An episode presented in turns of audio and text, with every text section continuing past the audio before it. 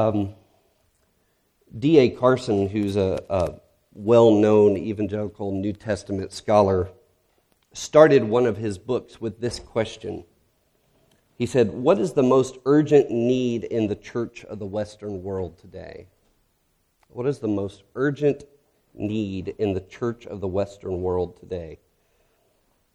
So I wonder, how would you answer that question? What is the most urgent need of the Western church, of the American church that we're part of today? Um, Carson went on to offer a, a, few of what he believed would be the most popular answers to that question um, by American Christians. Um, some would say that, that, we have a problem in our churches with greed, um, and so that a need we have would be to be um, to have integrity and generosity when it comes to um, money. Some would say that the church's most urgent need is more involvement in social justice issues, while, on the other hand, others would say we need less involvement in social justice issues. Uh, some would say that we need more and better evangelism, that we've lost our heart for the lost. Still, others would say that we most urgently, most urgently need more disciplined biblical thinking uh, more Bible training, more doctrine. Um, and then maybe others would argue that the church in our day has a desperate need for a real, vital corporate worship. It, so the list can go on and on. Um, what do we believe our churches in America, what do we believe Mountain Fellowship most urgently needs? Um, and so I, I want to ask you to think about that for a moment what would you say is the most urgent need of Mountain Fellowship right now? Um, I ask that question because I can assure you that that question is constantly on the mind of your pastor, on the minds of your elders and your deacons, and many of you, I know, just from talking to you. We're, we're, we're continually thinking, what do we need to be uh, and do to be God's people on Signal Mountain? Um, it's an important question. But I wonder if uh, maybe one way to find out what we really think we need as a church uh, is to examine what we pray for the church, assuming we do. Um, when you and I pray for Mountain Fellowship, for the people that you see sitting around you in the pews. Um, what do you pray for each other? What do you pray for us as a body, as a family?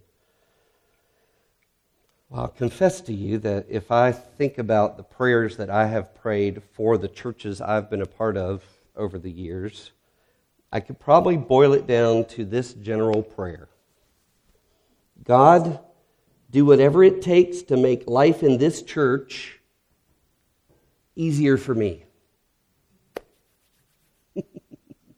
Especially as the pastor. God, do whatever it takes to make life in this church easier for me.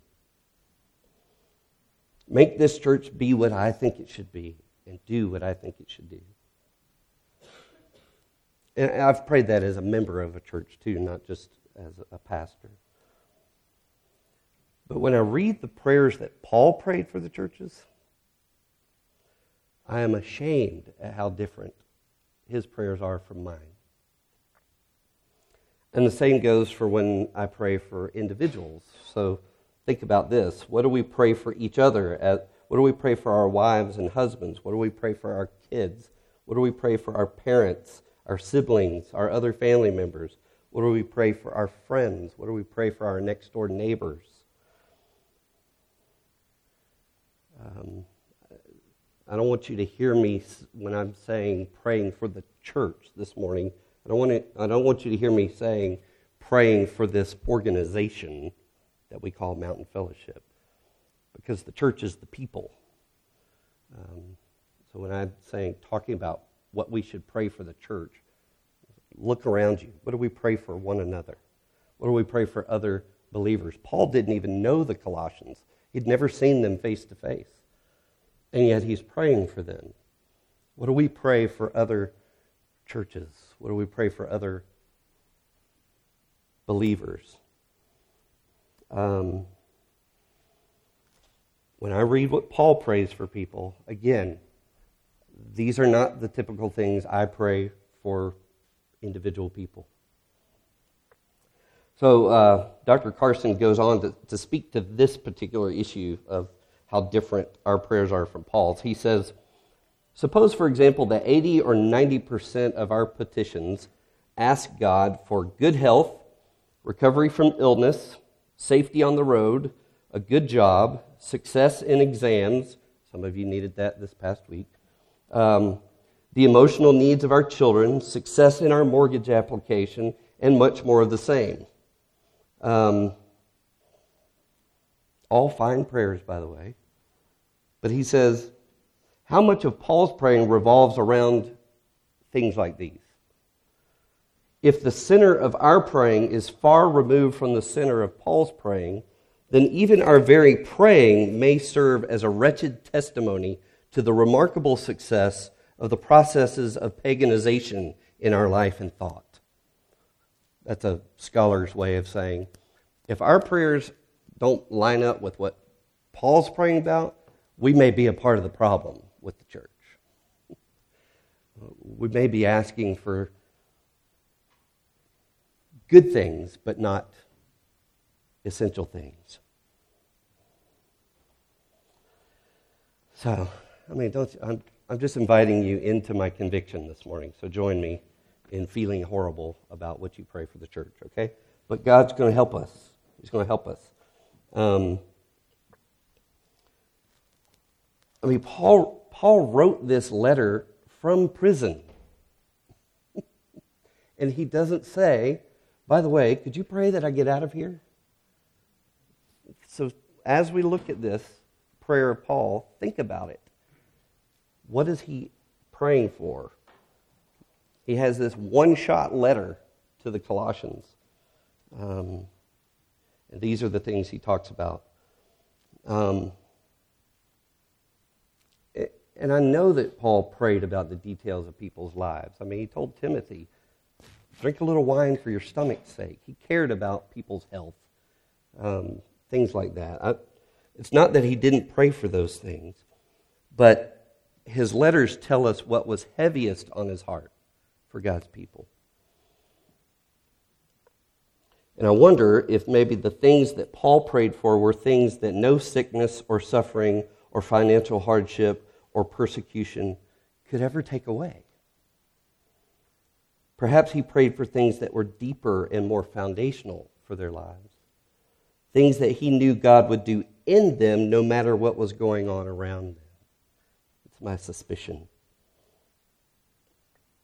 And so, uh, as painful as it might be for us to let Paul's prayers expose uh, ours, um, we're going to spend the rest of this series on a praying church for the rest of May, uh, looking at some of Paul's prayers for the church. Uh, today we'll be in Colossians. We'll spend two weeks in Ephesians and then one week in Philippians. Um, Carson said this If we learn to pray with Paul, our praying will be shaped by our profound desire to seek what is best for the people of God. And so we'll begin with Colossians. And as we look at this this morning, I want to ask and answer four questions. The first three questions will go pretty quick. And the last one is where we'll spend most of our time. Why should I pray for the church? Why should I pray for God's people? When should I pray for the church? With whom should I pray for the church? And then the big one, what should I pray for the church? So those, uh, those are in your program if you want to take notes and follow along. That might help you. So let's start with why should I pray for the church according to Paul? When we pray,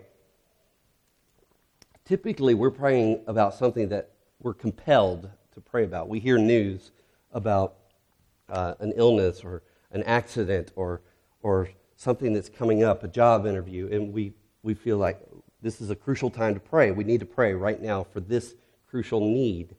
Um, I had the privilege of praying a lot on, on Wednesday or Thursday, May 3rd, for um, Jim and Bonnie West as Bonnie was experiencing about 24 hours of labor to get little Evie Lee into the world. She's here. Um, and Jim was giving me play by play by text. So I got to pray for them all throughout uh, Thursday. But we pray because things are compelling or crucial to us. and we need, uh, we need help, we need healing, we need hope, we need God to do something. Um, what made Paul pray, uh, both thanking God and asking God uh, in his prayers for the Colossians, was that he heard the report that the gospel had taken root and produced fruit in them. So something significant had taken place and was continuing to take place that compelled him to pray. He said, I always think, we always thank God when we pray for you, since we heard of your faith and your love because of the hope. And then in uh, verse 9, he says, From the day we heard about these things that God was doing in you, we have not ceased to pray for you, asking these certain things that he lists out. So there's something that was going on in the life of that church. The church had been birthed in Colossae and that was significant. And what was continuing to happen there was significant. It compelled Paul to pray. And then verses 13 and 14, um, when he says that God, uh, Jesus has delivered us, or God has delivered us from the domain of darkness and transferred us to the kingdom of his beloved Son.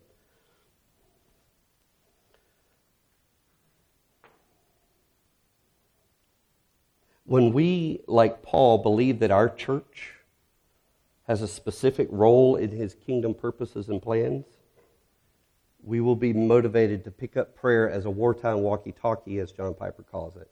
Lay down prayer as a domestic intercom, pick it up as a walkie talkie, and call in support.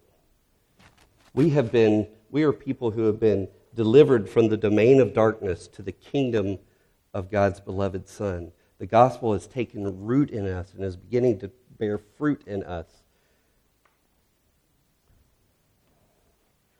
We need to depend in prayer on the King, Jesus, who said, Whoever abides in me and I in him, he it is who bears much fruit.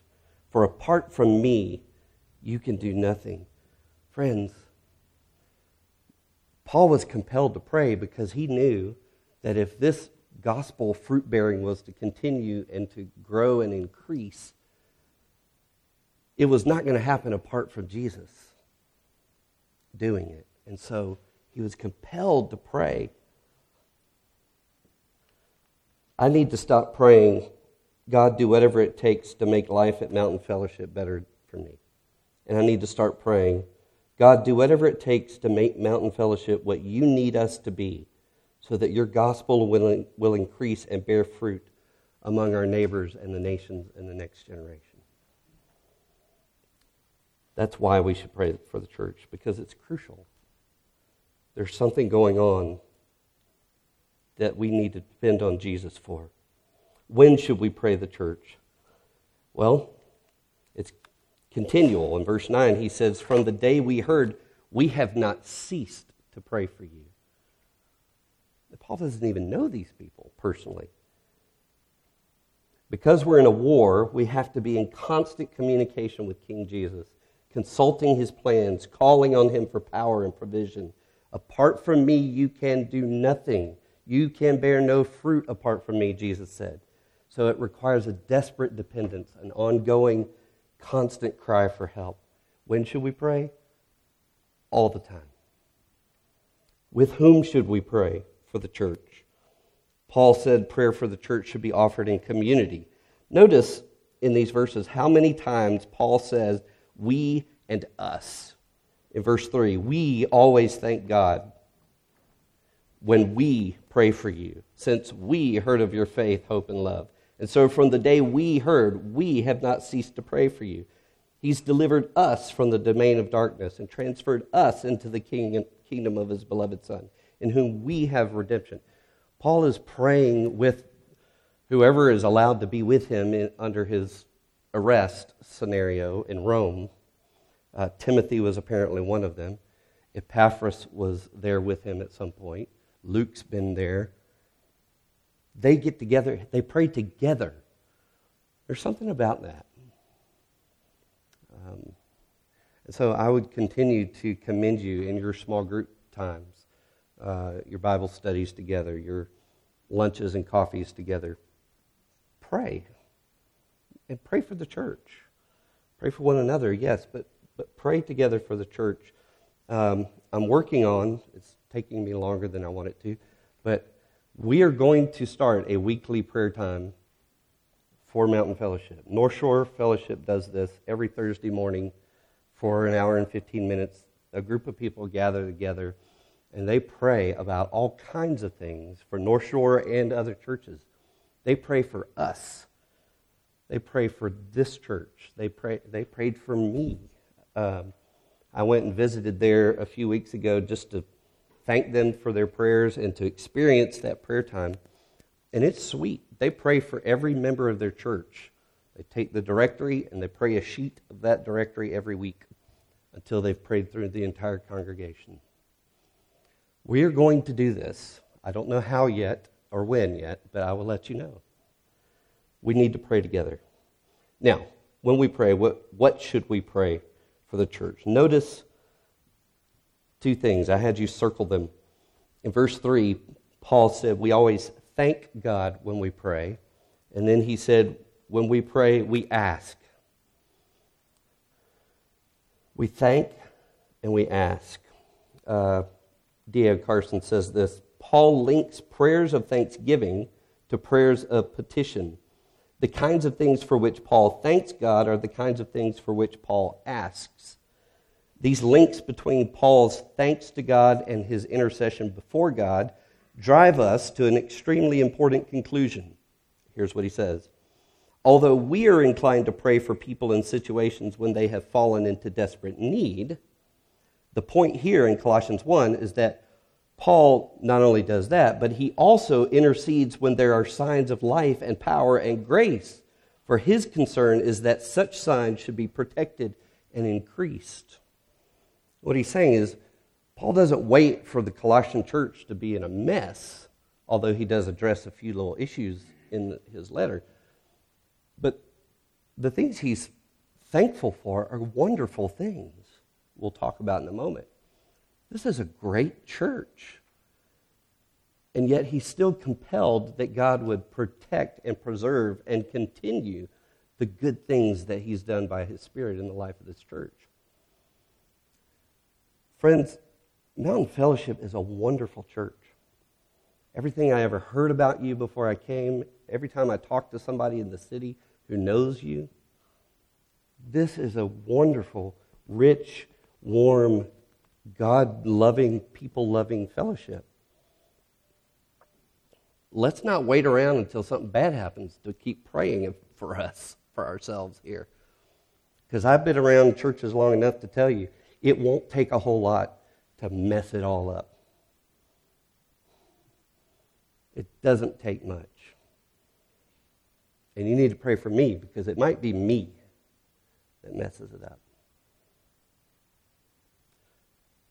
So, friends, let's follow Paul's example and pray for a church that's a great church, but ask God to continue to do the things that we're thankful He's done.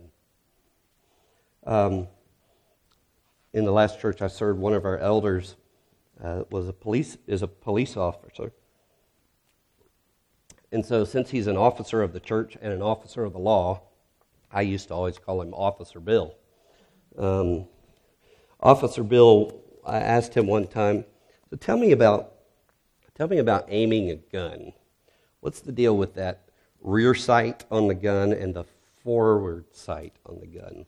Why do you have to have two of those? He said, Well, when you're aiming a gun, you have to look through the rear sight to and through the forward sight. Otherwise, you're going to miss your target. And so, and that's just the way it is. Somebody else can explain the, the engineering behind it. But what that made me think of here is what Paul is doing. When he's aiming his prayers for this church, he's beginning by looking through what God has done and thanking God for what he's done.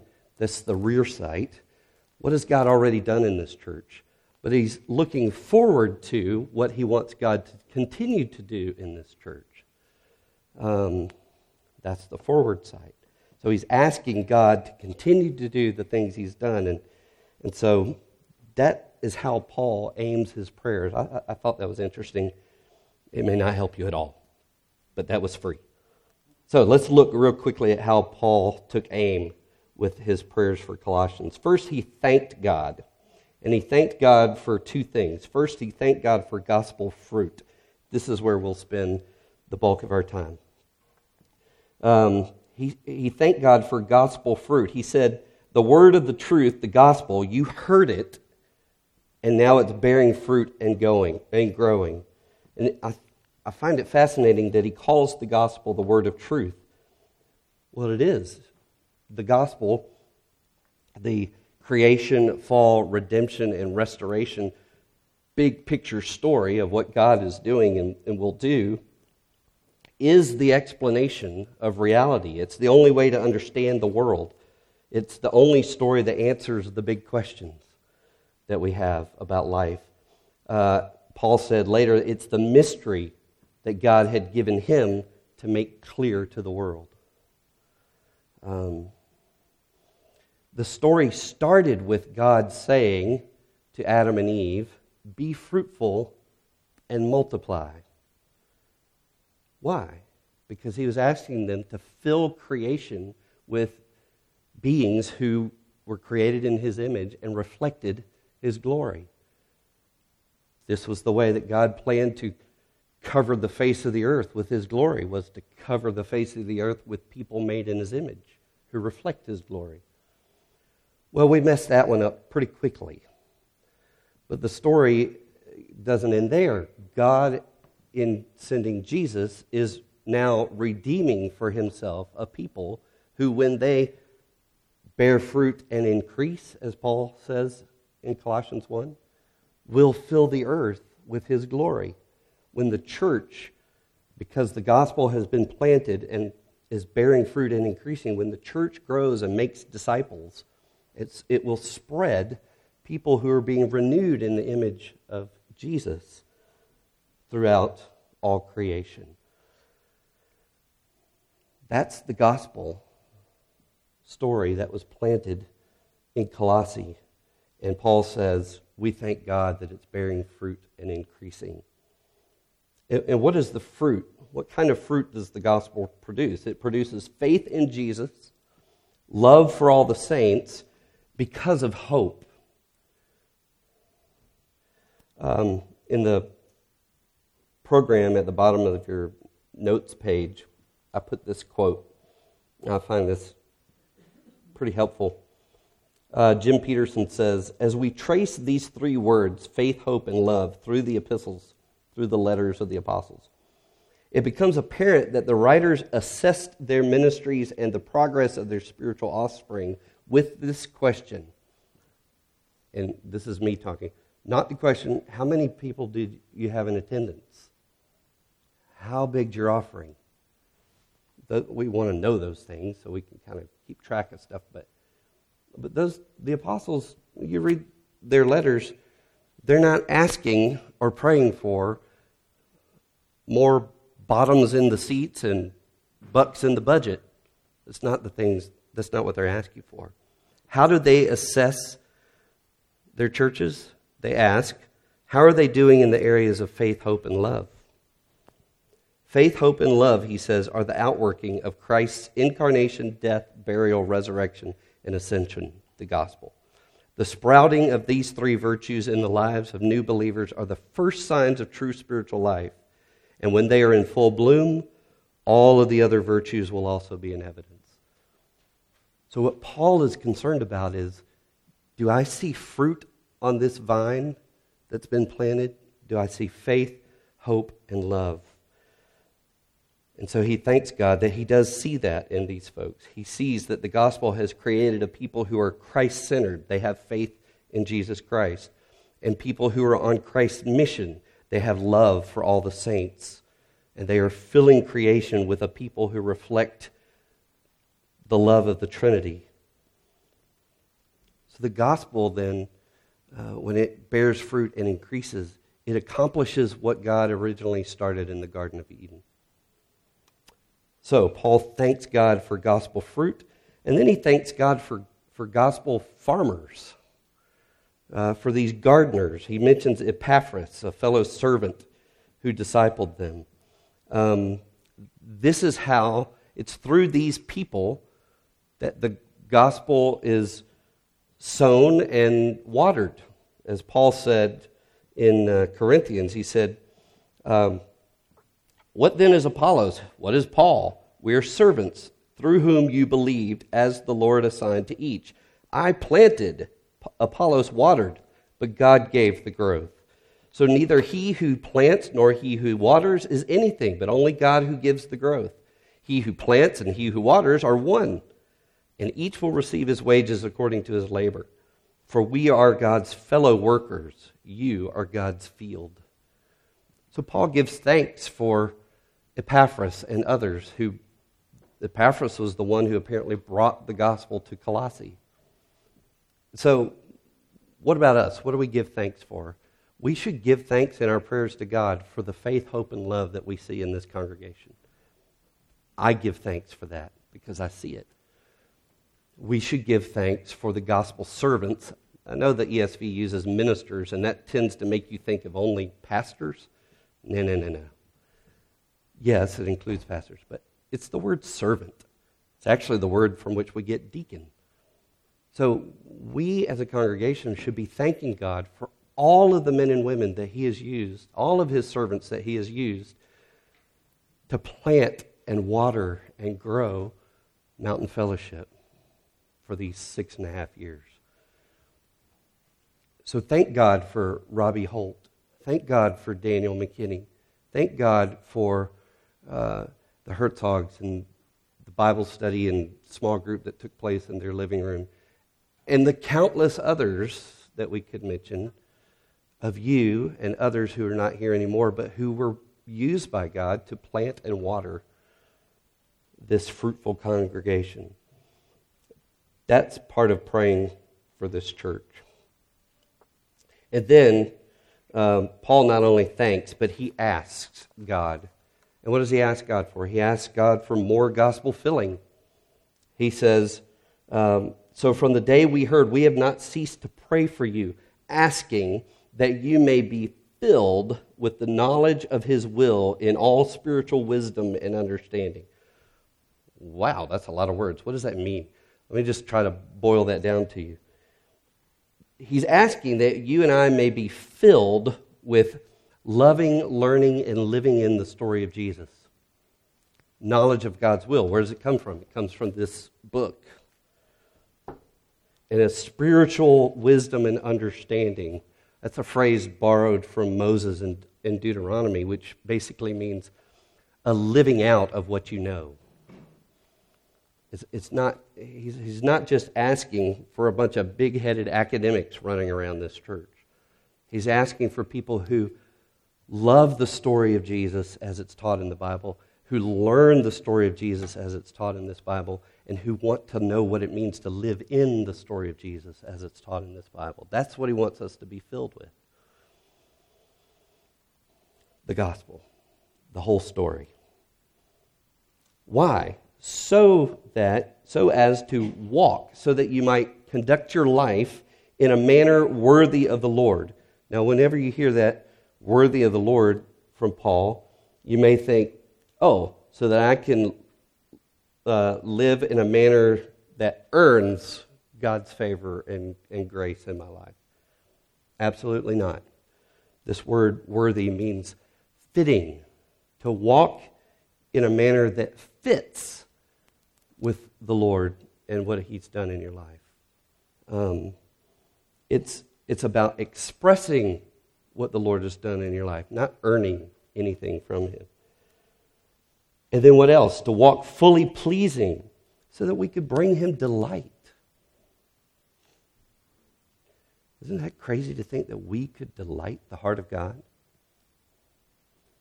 Paul is asking that our love of the story of Jesus, our learning it, our living in it, would help us to delight the heart of God. He goes on, so that we can bear fruit in every good work and increase in the knowledge of God. There's that phrase again. We have been bearing fruit and increasing. He wants us to continue to do that. And notice that it's about progress and produce, not perfection. And then finally, that we would be strengthened with all power according to his glorious might. Power for what? Is this power for us to, to be this fantastic mega church that just sucks up all the people on the mountain and we become, you know, we have a TV ministry and. No. Huh? I don't want to do that. No, strengthen with all power according to his glorious might, so that you can endure and have patience with joy.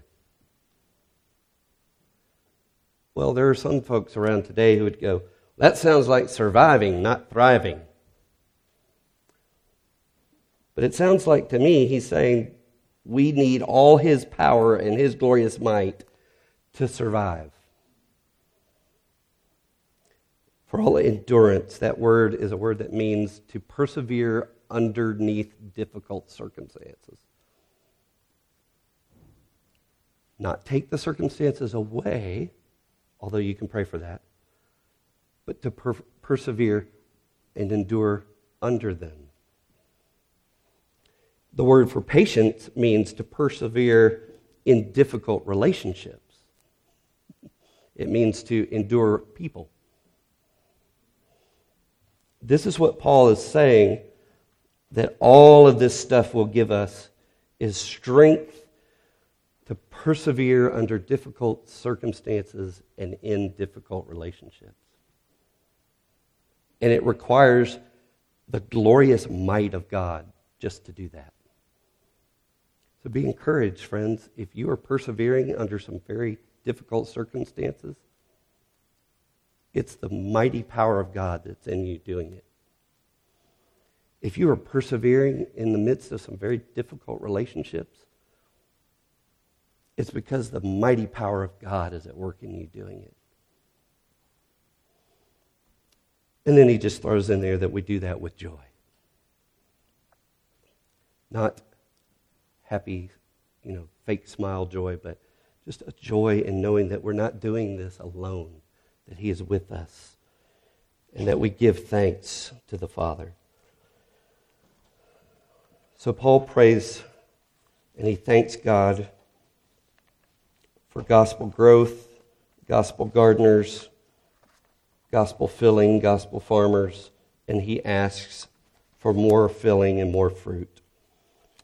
I want us to close by praying this prayer I, uh, Larry handed out to you a little piece of paper in which I took this prayer and uh, I took this chapter and turned it into a prayer that you can pray for us as a church, for any other church, for the church at large around the world, or you could pray it for individual people.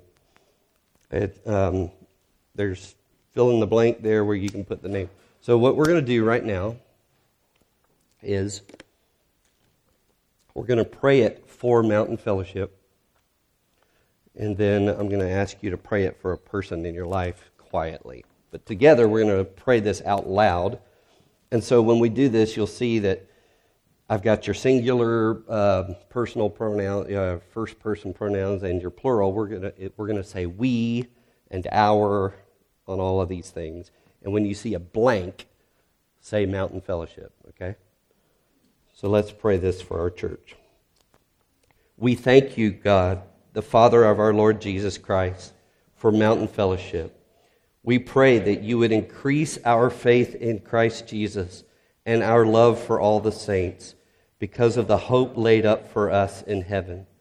We ask that the word of truth, the gospel, which makes that hope known, which came to us on the day we heard it and understood the grace of God in truth, would bear fruit and grow in us, as indeed in the whole world it is bearing fruit and growing.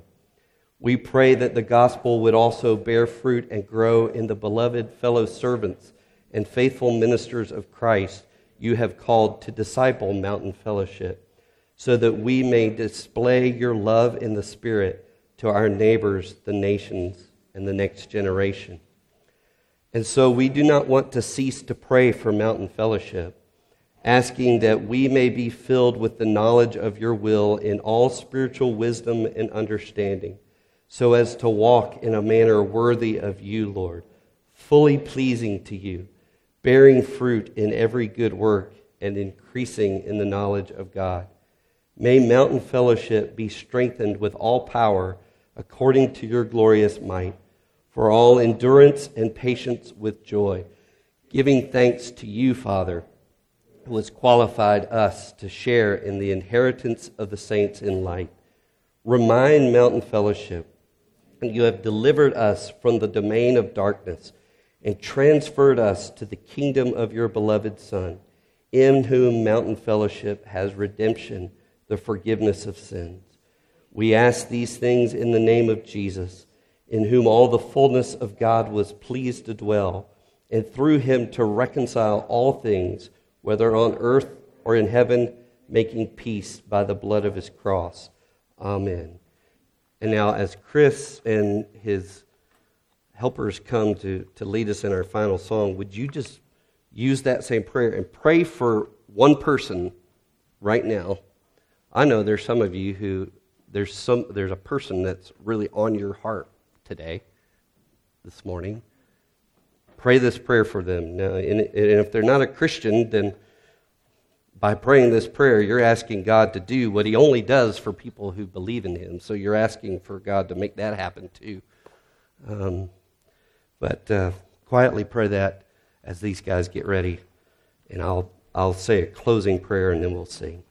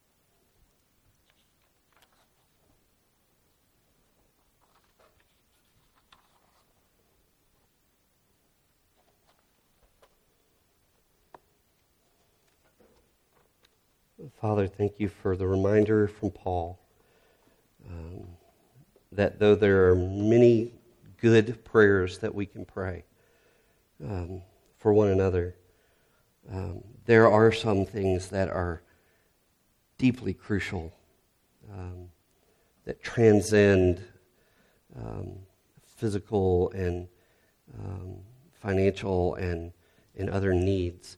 These are things that are underneath all that so that we can endure um, and be patient with joy in the midst of all the hard things. These are, these are things that you want to work deep into the hearts of your people. And um, I pray that uh, we would perhaps use this prayer as we pray for one another, um, whether it's for the church as a whole or whether it's for our spouse or our children or our friends or our neighbors. God, help us um, to be a praying people for your glory, for the world's good. and our gladness, we ask in Jesus' name.